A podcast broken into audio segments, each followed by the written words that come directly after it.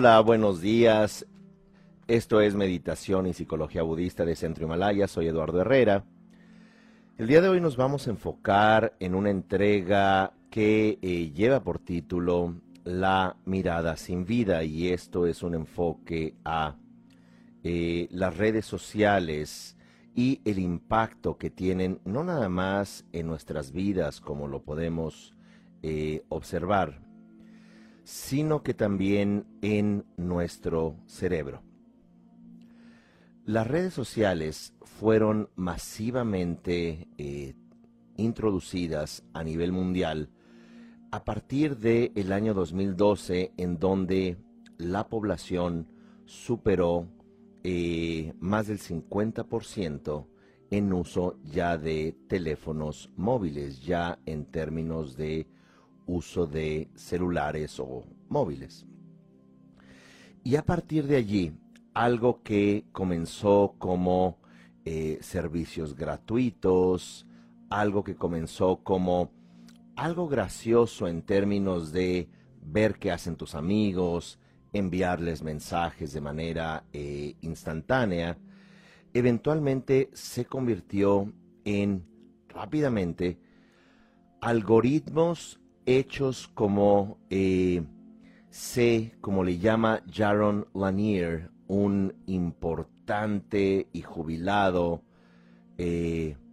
experto en redes sociales e inteligencia artificial de Silicon Valley, eh, todo comenzó con una idea muy altruista e inmediatamente entró un imperio de manipulación del cerebro. Todo esto con la intención de mantener la empresa, de generar ganancias y lo que inicialmente era eh, poder venderte algo que eh, tú habrías buscado en algún buscador, ¿verdad? En un Google, en aquel tiempo, en un Altavista, eh, eventualmente te pudieran llegar anuncios de aquello que buscaste. Sin embargo, cuando ya los procesadores se hicieron más complejos, se eh, comenzó ya también a crear algoritmos que manipularan las necesidades de las personas, comenzaran a manipular los disparos sinápticos en el cerebro. ¿En qué se ha traducido esto en el 2020 cuando eh, nos encontramos con eh, una eh, densidad de población muy elevada, adicta a eh, redes sociales, adicta al uso de su teléfono móvil, adicta a mirar su teléfono más de 200 veces al día sin una necesidad específica. Esto es, estar mirando el celular como una especie de ansiolítico y buscar el, eh, estas redes sociales como una forma de conexión. Así que en esta entrega vamos a ver cómo eh, el ser humano con una necesidad natural, no nada más de pertenencia, sino también una necesidad a ser validado, a ser reconocido, ha suplantado sus vínculos reales, sus vínculos presenciales, por vínculos únicamente virtuales o llamémoslo así en redes en general. Primero que nada, vale la pena eh, entender que eh, esta área eh, del cerebro que se llama la, el neocórtex o la corteza órbito prefrontal, esto es, la parte más frontal o como se le llama en neurociencia, la parte más anterior del cerebro, es el punto evolutivo donde el ser humano logró pasar de ser estar en la tercera escala de la cadena alimenticia a volverse el eh, animal en la primera eh, escala de la pirámide alimenticia y además crear un mundo, ¿verdad?, en donde él dominara al resto de los animales. Y esto en realidad no tiene tanto tiempo. Según algunos cálculos, eh,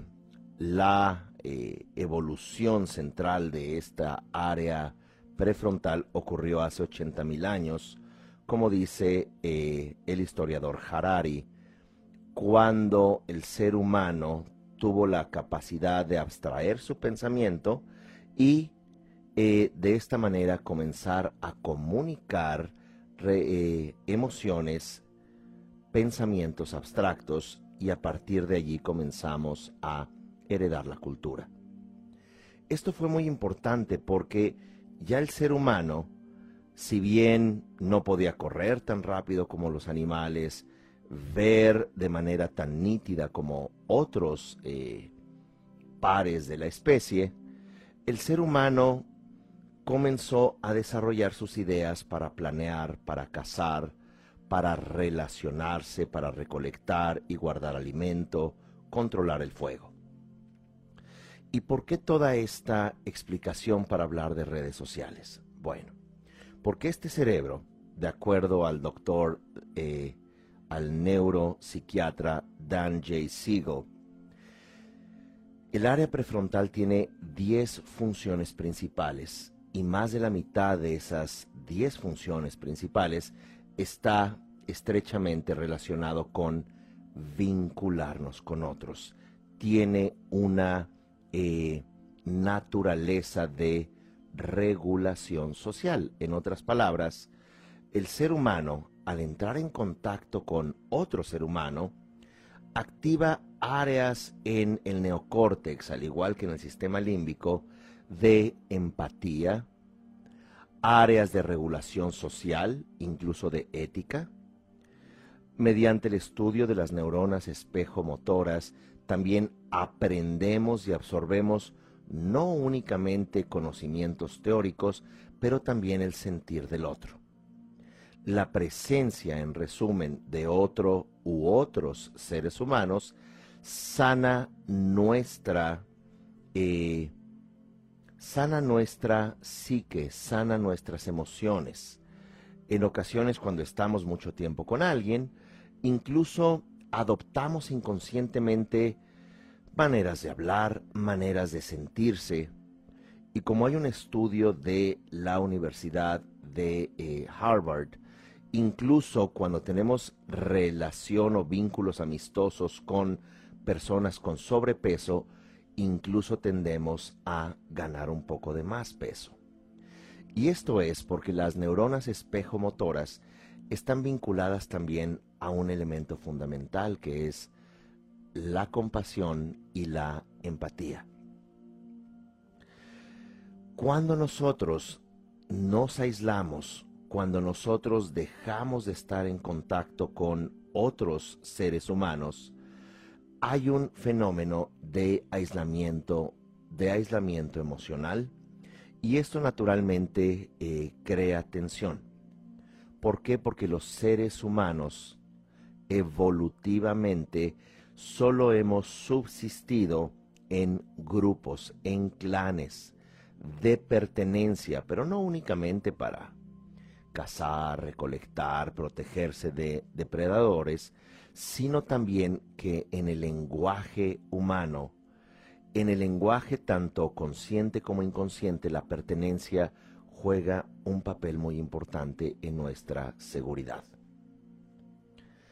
De tal manera que en esta eh, intempestiva entrada de redes sociales a nuestra vida,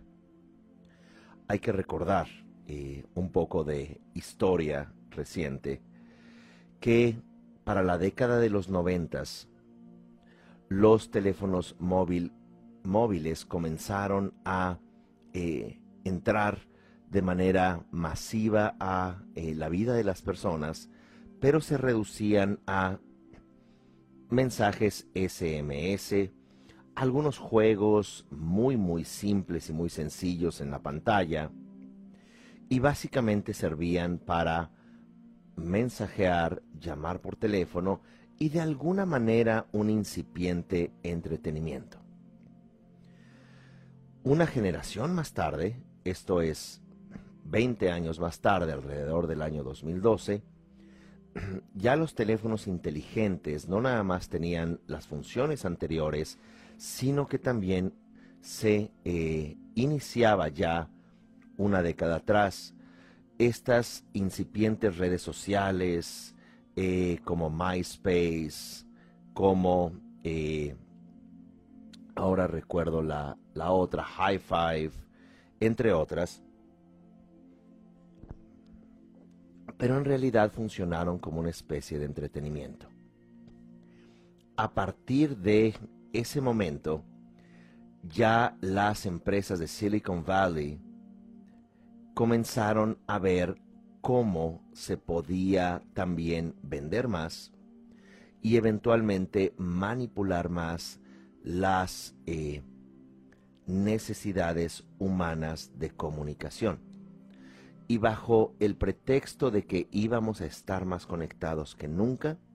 se abrieron las puertas a la psique humana y particularmente la psique de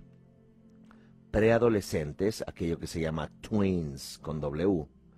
y de adolescentes teens,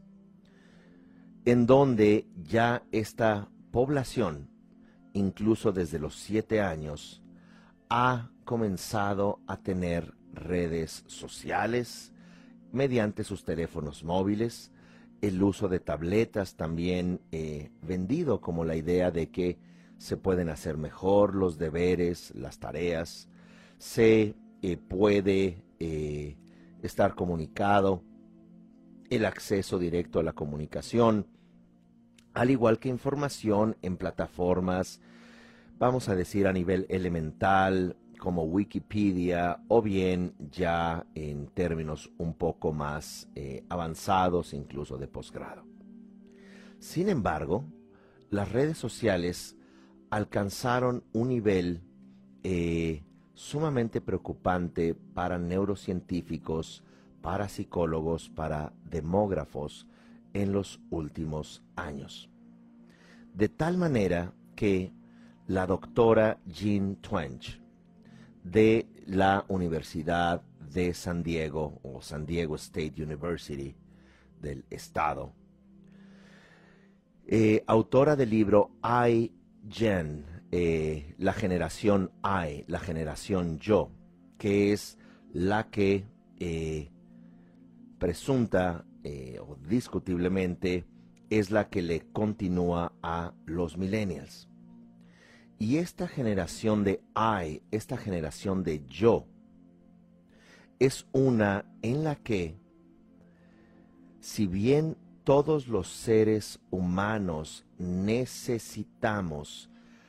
ser validados por los demás. Y según un estudio, los seres humanos hablamos de nosotros mismos en relaciones normales, presenciales, de un 30 a un 40% del tiempo. Esto es, nos sentamos eh, a tomar un café con alguien y de pronto comenzamos a hablar de cómo me siento, qué me sucede, qué hice el día de ayer. Y esto eh, en un rango de un 30-40% va a ocupar no nada más nuestra narrativa, sino también la necesidad cerebral de, digámoslo de forma simple, escucharnos a nosotros mismos, vernos a nosotros mismos en la narrativa de cómo me siento y eh, qué quiero hacer y qué me duele o qué me preocupa, y ciertamente que la retroalimentación del otro es muy importante ya con tan solo que el otro te mire genuinamente, activas áreas en tu cerebro de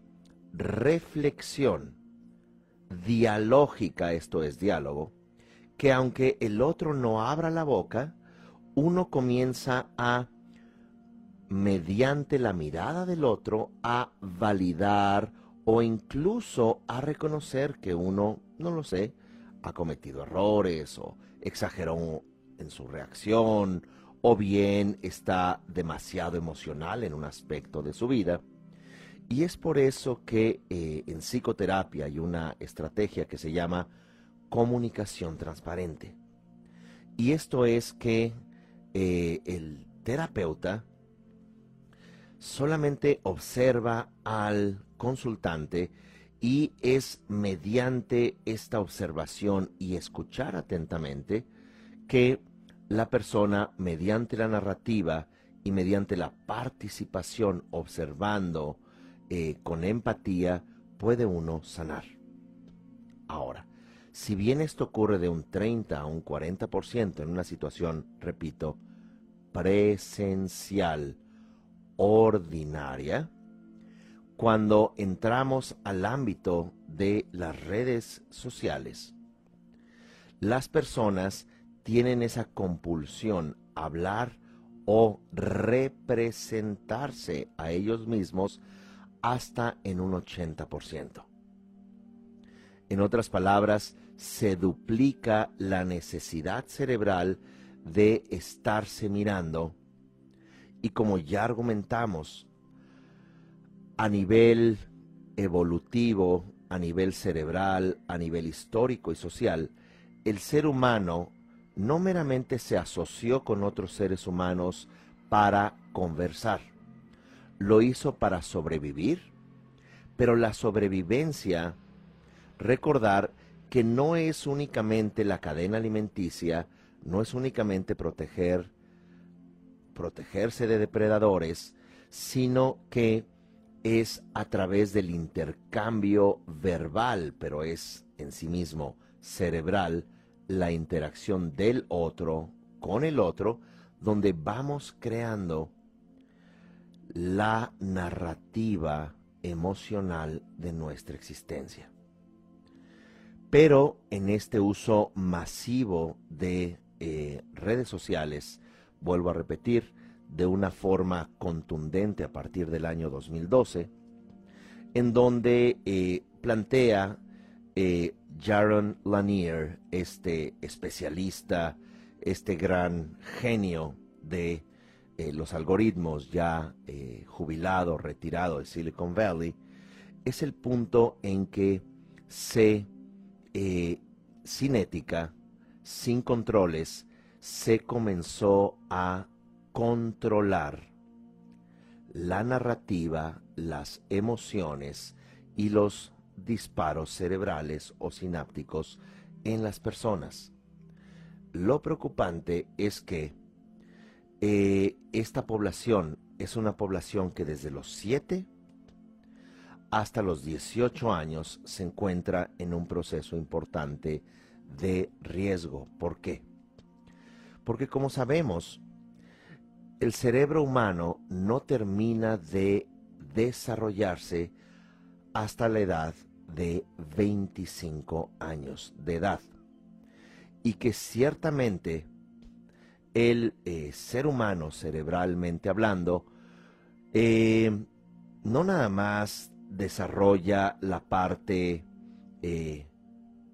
oral, la parte, ¿cómo se dice en el psicoanálisis? Anal, etcétera. Toda esta parte desde donde el desarrollo psíquico del cerebro del bebé es necesario entrar en contacto predominantemente de manera sensorial y de manera afectiva, cuando entramos en el proceso de preadolescencia, 7 a los 12 años y de adolescencia de 13 a 18, 19 años de una manera tradicionalmente descrita. Claro, hoy en día tenemos ya adolescentes de 48 años, de 50 años eh, y eh, en eh, grupos de motocicletas y eso no es lo único, sino que nada más cuando comienzan a hablar uno se da cuenta que están justo en la preadolescencia. Pero bueno, ese ya será tema de otra entrega.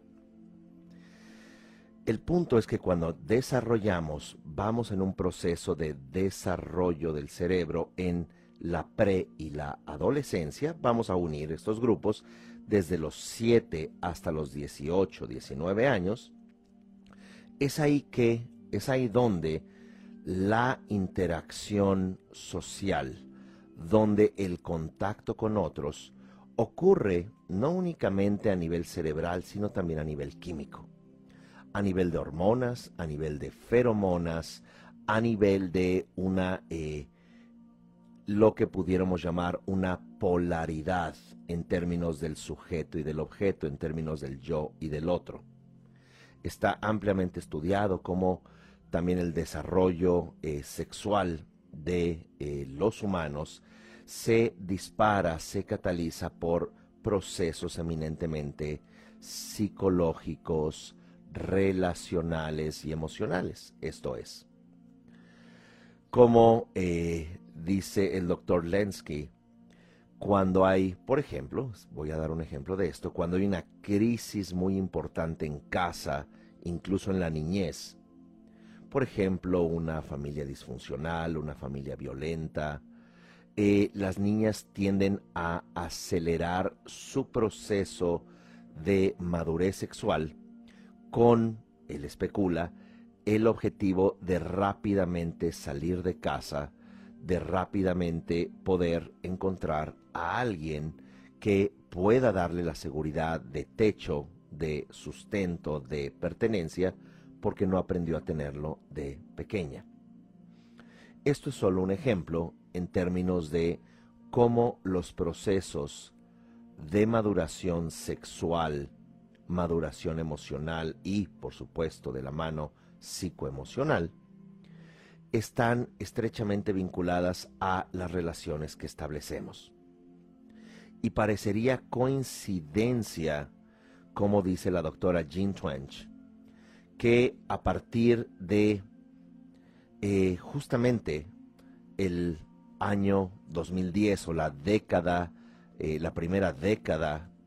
del, eh, digamos, 2010 al 2020, está los años 10 del siglo XXI, comenzó una ola de temor a nivel mundial de no permitir que tus hijos estuvieran solos. Incluso en los almacenes, supermercados, parques, siempre tendrían que estar bajo la supervisión de un adulto. No voy a entrar en la controversia de las razones de esto, pero ciertamente podemos recordar cómo eh, personas en generaciones anteriores los niños pasaban mucho más tiempo con sus pares, esto es, con sus amigas, con sus amigos, podían hacer mucho más deporte, podían pasar tiempo eh, solos con sus amigos, con sus pares, sin ese temor tan grande. Así que,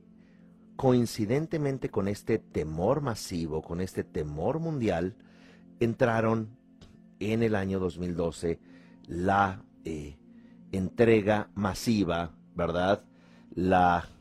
eh, democratización de los teléfonos móviles con sus redes sociales, las tablets, los computadores eh, o computadoras, ya con usos aparentemente académicos. Y es allí en donde la doctora Jean Twench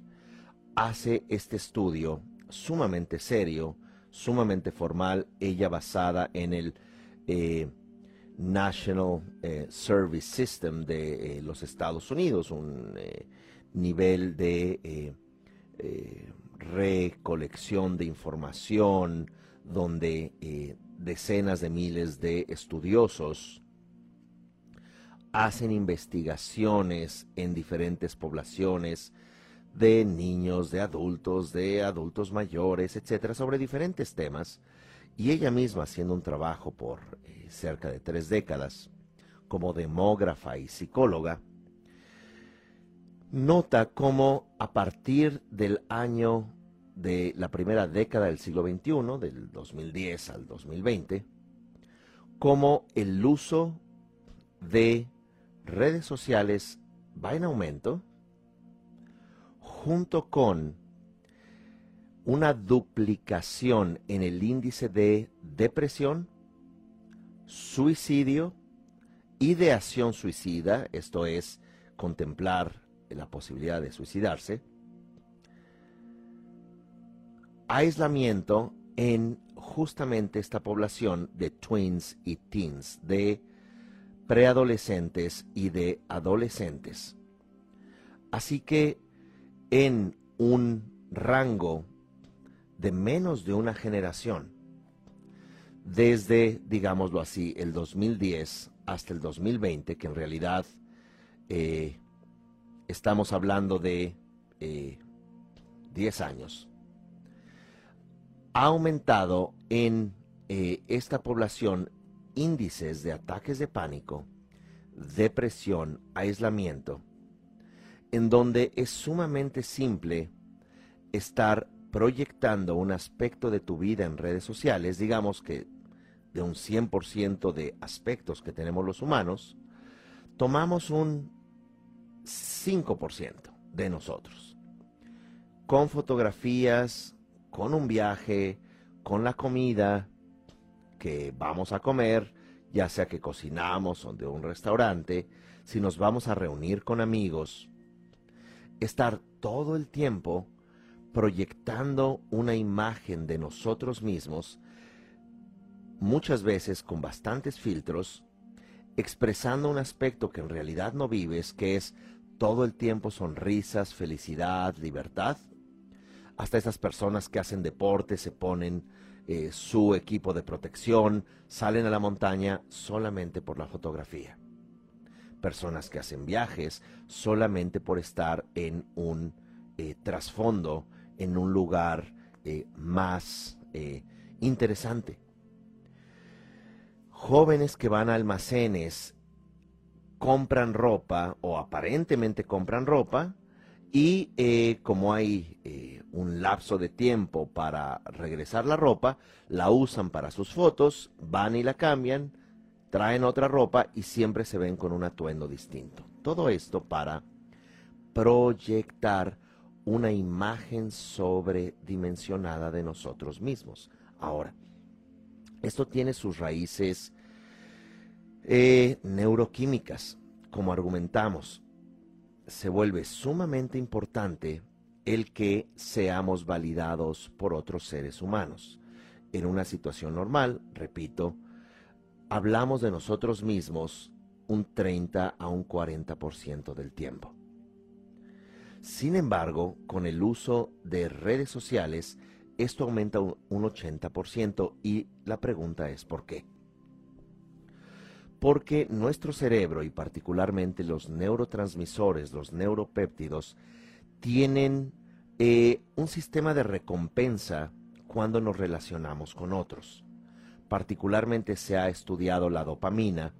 que tiene que ver con vinculación tiene que ver con una recompensa a la esperanza. Un eh, buscar algo y eventualmente obtenerlo. Las dopaminas muchas veces también pueden servir como un regulador de ansiedad. Como por ejemplo,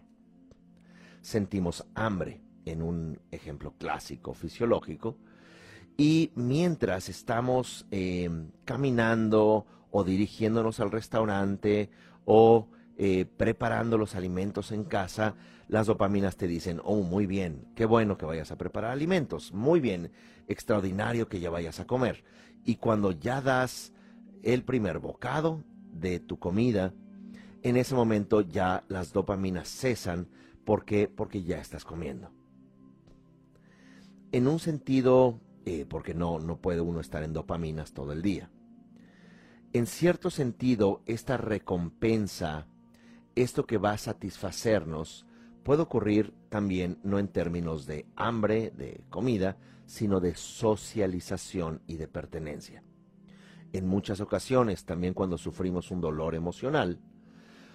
tanto las endorfinas, que sirven también para aliviar el dolor,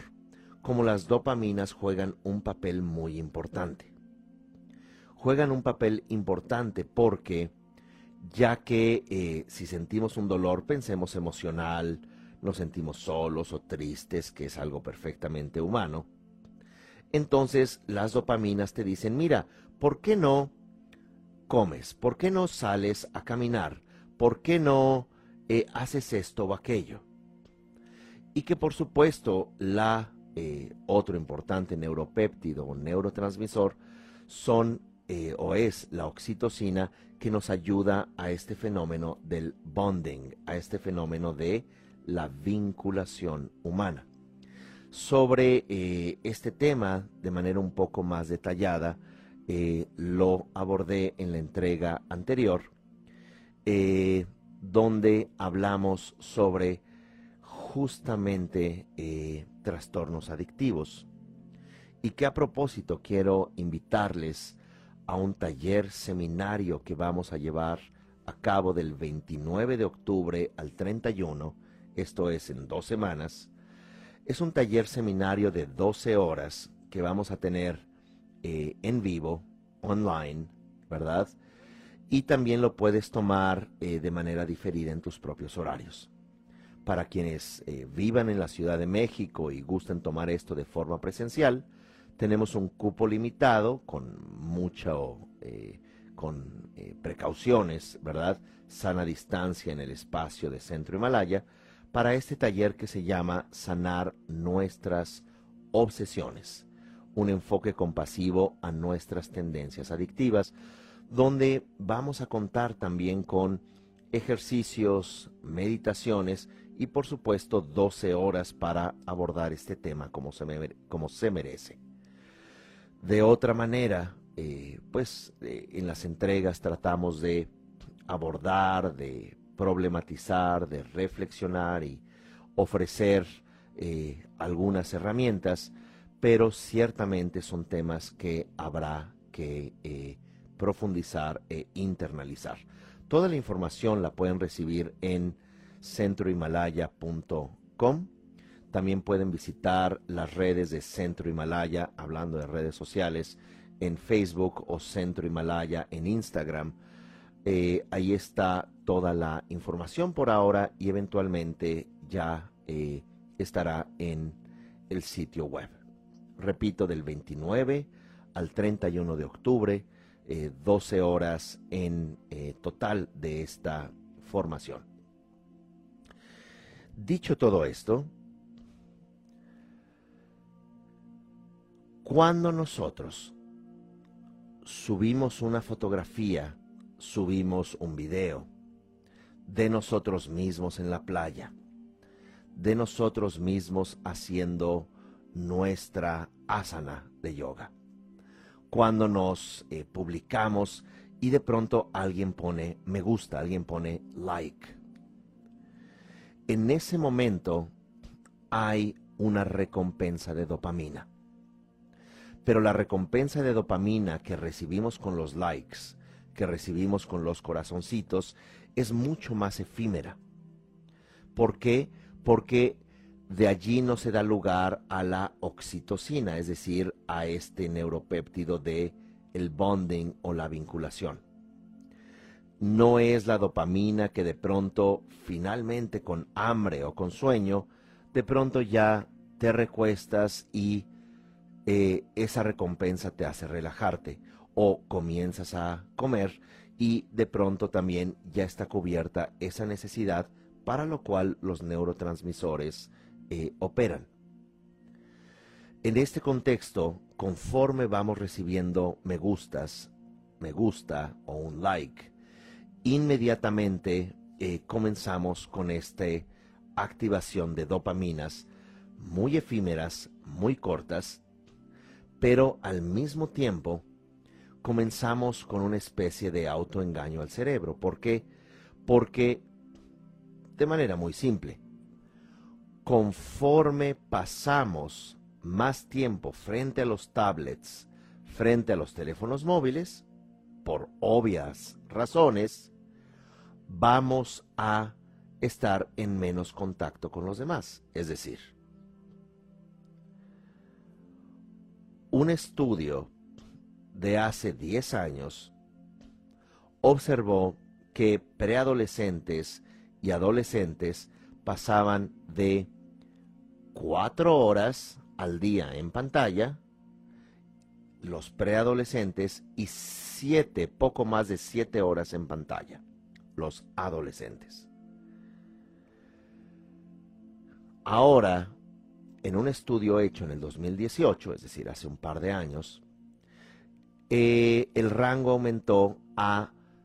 casi 11 horas, 10.4 horas por día en la población adolescente y 9 horas preadolescente.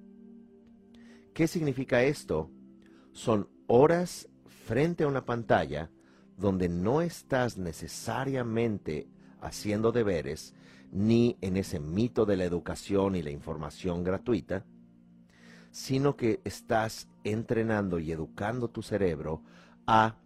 disparos de dopamina cortos, incipientes y con poca eh, recompensa para el cerebro. Y esto significa que por el hecho que el tiempo de un adolescente, cerrémoslo en 10 horas, pasa frente a una pantalla, idealmente duerme 8, 18 horas. 6 horas al día,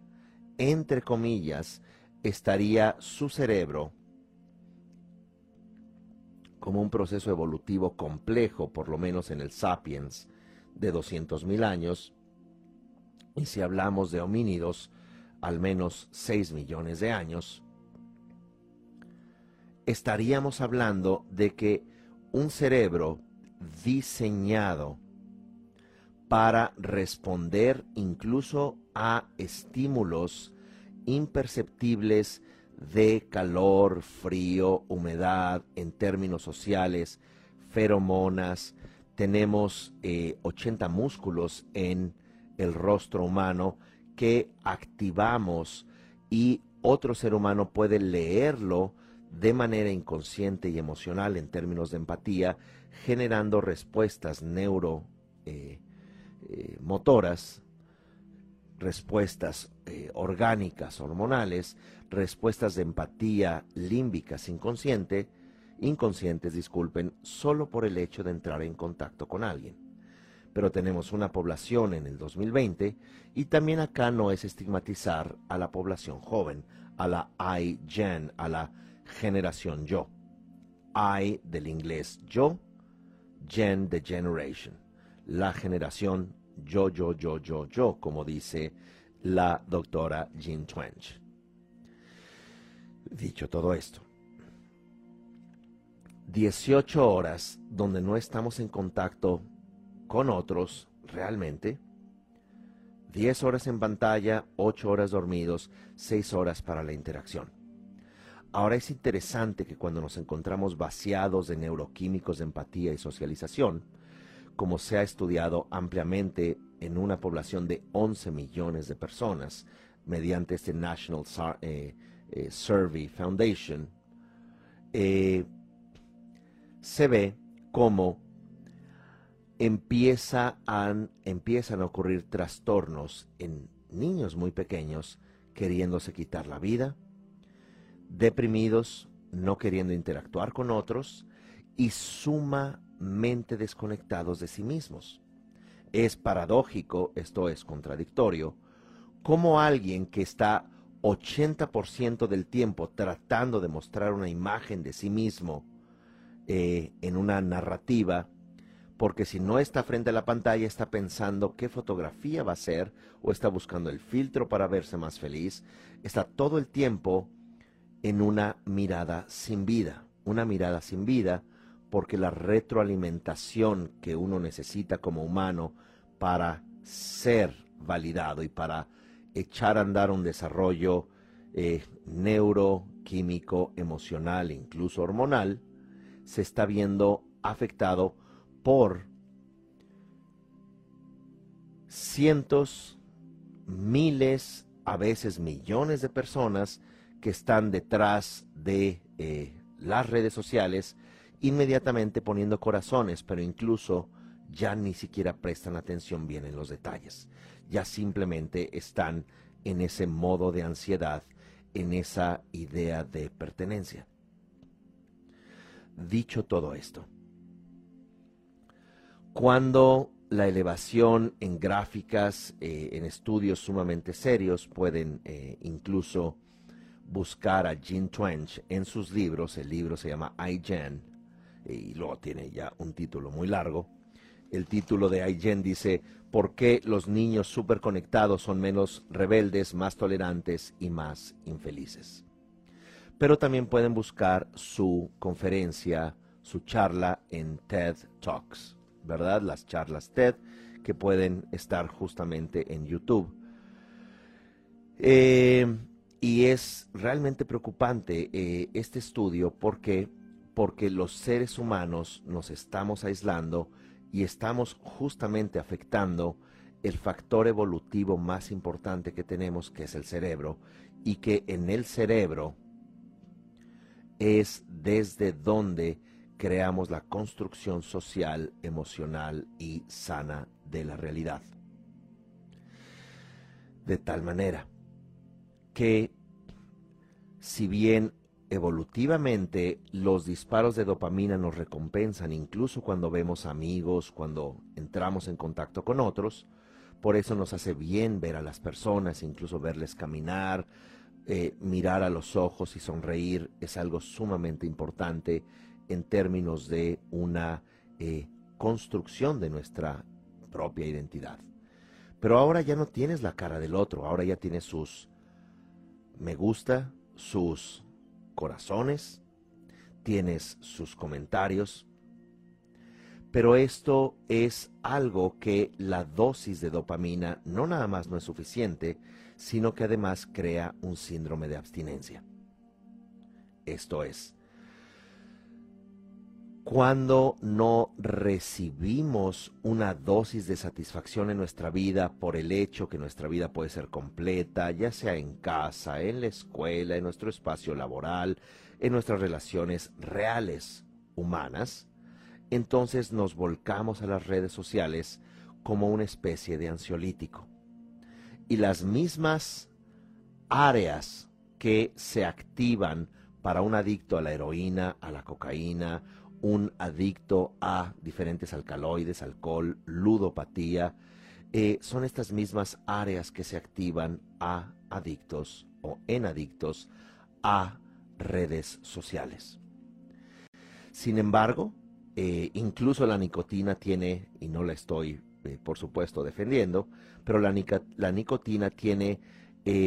un umbral mucho más largo en términos de satisfacción que el uso de redes sociales.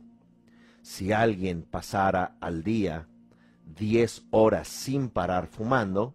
acabaría con eh, sus pulmones. O 10 horas al día bebiendo, que desafortunadamente también sucede, eh, la expectativa de vida de esa persona alcohólica o eh, narcodependiente no tendría mucha duración. En términos de redes sociales, estas 10 horas al día que estoy redondeando en promedio, de acuerdo al último estudio, eh, tiene una afectación en el cerebro que no es perceptible en términos ya sea de un escaneo, eh, una revisión pulmonar, pero sí lo podemos ver en estas gráficas, tal como también menciona el doctor Richard Davidson de la Universidad de Madison en Wisconsin, alguien especializado en neurociencia, meditación y mindfulness. Él eh, propone ciertamente la práctica de la meditación, y no me refiero que haya que ponerse eh, un atuendo exótico, simplemente sentarse. Un par de minutos a observar la respiración, un par de minutos a decirte frases constructivas,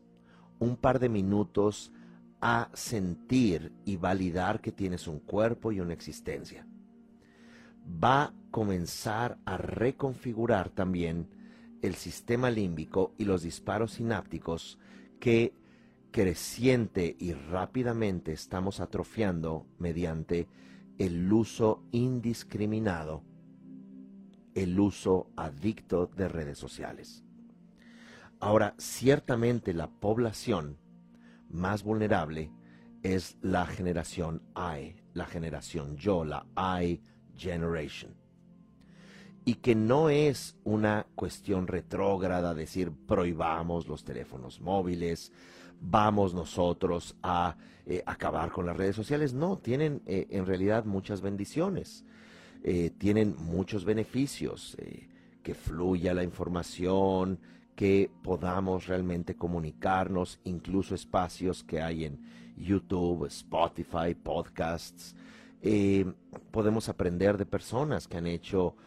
trabajos por 30, 40, 50 años sobre un tema. Y esto es fascinante y a nivel de una democratización de eh, los conocimientos, también tiene grandes propuestas eh, como eh, Jaron Lanier planteaba en este idealismo de Silicon Valley en los años 90 del siglo pasado. Ciertamente era esta gran euforia de poder traer comunicación, educación, incluso ayudar a personas aisladas en términos eh, psicológicos, este, emocionales, y ya se convirtió en esta máquina, imperio de manipulación sin escrúpulos, sin regulación, eh, en donde ya no nada más tiene que ver con tu desconexión, sino con necesidades creadas, manipulación con fines políticos, con fines incluso de eh, desestabilizar naciones, con eh, la intención de crear movilizaciones que poco tienen que ver con derechos humanos, poco tienen que ver con la igualdad de género, poco tienen que ver con una igualdad racial, que ciertamente cualquier persona pensante defendería, defiende la igualdad de género, la libertad de eh, la inclinación sexual que se quiera tener, también la idea, como se usa en un término muy cuestionable en los Estados Unidos, race, la raza, como si no hubiese una única raza, que es la raza humana, en lugar de hablar de grupos etnoculturales que pudiera ser mucho más comprensible. De cualquier manera, se exacerban con videos violentos, fuera de toda estadística seria, eh, a veces es un montaje de video y simplemente se eh, toca inconscientemente el dolor y la soledad del abandono eh, que traen estas personas, no nada más adolescentes, sino la población en general, para crear no nada más necesidades de compra, necesidades de ciertos comportamientos, pero también ideologías. Tomando un punto medio, ciertamente se vuelve fundamental eh, vivir las bendiciones y beneficios de las redes sociales, de la comunicación, una eh, explosión de comunicación y también oportunidades económicas oportunidades culturales, de conocimiento, donde mediante los mismos medios se puede transmitir odio, pero también se puede transmitir valores humanos profundos de empatía, de reflexión, eh, idealmente como lo que se busca, lo que se trata de hacer en estas entregas que hace Centro Himalaya. Lo que eh, es importante como padres, que se pueda realmente regular el uso de los, no nada más teléfonos móviles y tablets, sino también los juegos de video en los que ya los adolescentes pueden pasar seis horas gritando en unos audífonos, hablándose con otros compañeros que juegan, lo cual pues no es necesariamente malo, pero lo que puede ser preocupante es el exceso y fundamentalmente la desconexión que pueden tener de otras actividades tales como salir a caminar, hacer un poco de ejercicio, generar también o facilitar interacción con eh, otros compañeros. Ciertamente nos encontramos en una situación extraordinaria con un tema sanitario mundial. Eh, sin embargo, este año vamos a especular, no, no me toca especular o decir cuánto tiempo durará esta situación, pero vamos a decir que este 2020, en términos de una situación extraordinaria, no debe ser la regla para aumentar o agudizar la desconexión humana que está creando seres con trastornos psiquiátricos muy importantes, desde preadolescentes hasta adultos, en donde índices de suicidio, aislamiento, depresión e hiperconsumo están generando en estos adolescentes un perfil psicológico de comparación. ¿Qué tiene esta persona que yo no tengo? Mira cómo se ve así de delgada, mira cómo se ve así de feliz, mira cómo ya viajó a ese lugar y yo no he viajado. Esa comparación se vuelve inconscientemente una agresión, se vuelve a yo no tengo esa vida y es muy interesante las reuniones hoy en día de eh, jóvenes que pueden estar en una mesa y todos mirando el celular. Pueden estar en una fila, todos mirando las pantallas. Eh, y este ansiolítico que son las pantallas del teléfono es un ansiolítico muy costoso. ¿Por qué? Porque estas pantallas no van a traer una conexión ni con los demás ni con nosotros mismos. No ocurre a nivel cerebral, no ocurre a nivel orgánico, eh, no ocurre incluso como eh, plantea la doctora Jean Twench, no ocurre tampoco a nivel de hormonas de crecimiento, incluso en eh, aquello que se llama neural pathways o los eh, canales neurales, los, las pautas de los canales neurológicos se van atrofiando de tal manera que incluso se pierde energía propia de la juventud. Pero ya no es energía para moverse y subir un árbol o, correr un poco, sino es energía para la vida. Con esto voy a ir eh, cerrando esta eh, entrega, recordándoles este seminario, este taller que vamos a tener del 29 de octubre al 31, que lleva por título Sanar nuestras obsesiones, que es una mirada compasiva a nuestras tendencias adictivas que ciertamente todos tenemos y con ejercicios prácticos, reflexiones más detalladas, vamos a poder trabajar también con estas eh, tendencias de desconexión tan fuertes que ocurren a nivel de neurotransmisores, dopamina, eh, oxitocina, serotonina, endorfinas y cómo vamos también a través de la meditación y el mindfulness poder eh, trabajarlo. En conclusión, la mirada sin vida se refiere a que todos nos miran, pero nosotros no miramos que nos miran. Nosotros vivimos en un narcisismo, en un capullo, en un cascarón, desde donde solamente estamos repletos de nosotros mismos en una narrativa de aceptación del otro. Y cuando no hay suficientes likes o me gusta, comenzamos en un estado de síndrome de abstinencia propio de un adicto y esto eventualmente también nos lleva a volvernos curiosamente más enfocados en una nueva publicación, en una nueva aceptación y esto es una especie de cortocircuito para el cerebro, para la psique sana del desarrollo del cerebro, particularmente la población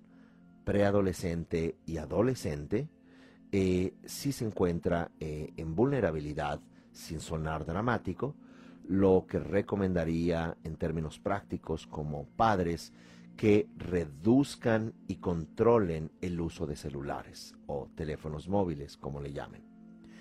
Una opción es que los móviles se pongan a cargar en un lugar específico, en la cocina, por ejemplo, y no que los niños estén o adolescentes 3 de la mañana ansiosos tratando de eh, ser aceptados o aceptarse a sí mismos. Reducirlo en preadolescentes un uso de no más de dos horas al día, en adolescentes tres cuatro ya sería también un poco exagerado y eh, por supuesto que también eh, un tema de entrega posterior. Es la eh, sexualidad en redes sociales, desde donde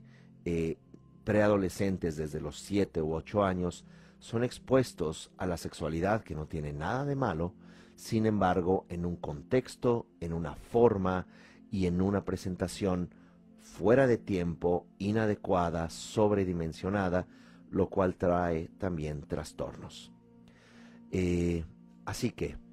eh, agradecerles este eh, espacio de reflexión. El día de hoy no vamos a hacer un ejercicio meditativo, esto lo vamos a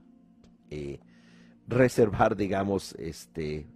por tiempo, ¿verdad? A nuestro taller para poder ir trabajando con estos elementos y eh, ya en una próxima entrega vamos a tener un trabajo eh, más meditativo, más eh, sanador. Hoy un tema tan complejo si se requiere pues un espacio de reflexión, recomendándoles también reflexionar sobre este tema. Netflix tiene una, un documental que se llama eh, eh, A Social Dilemma, el dilema social, que vale la pena también reflexionarlo en términos de proteger lo más valioso que tenemos, que son las relaciones humanas, la humanidad, a través de nuestro cerebro. Gracias y nos vemos en la próxima entrega. Hasta luego.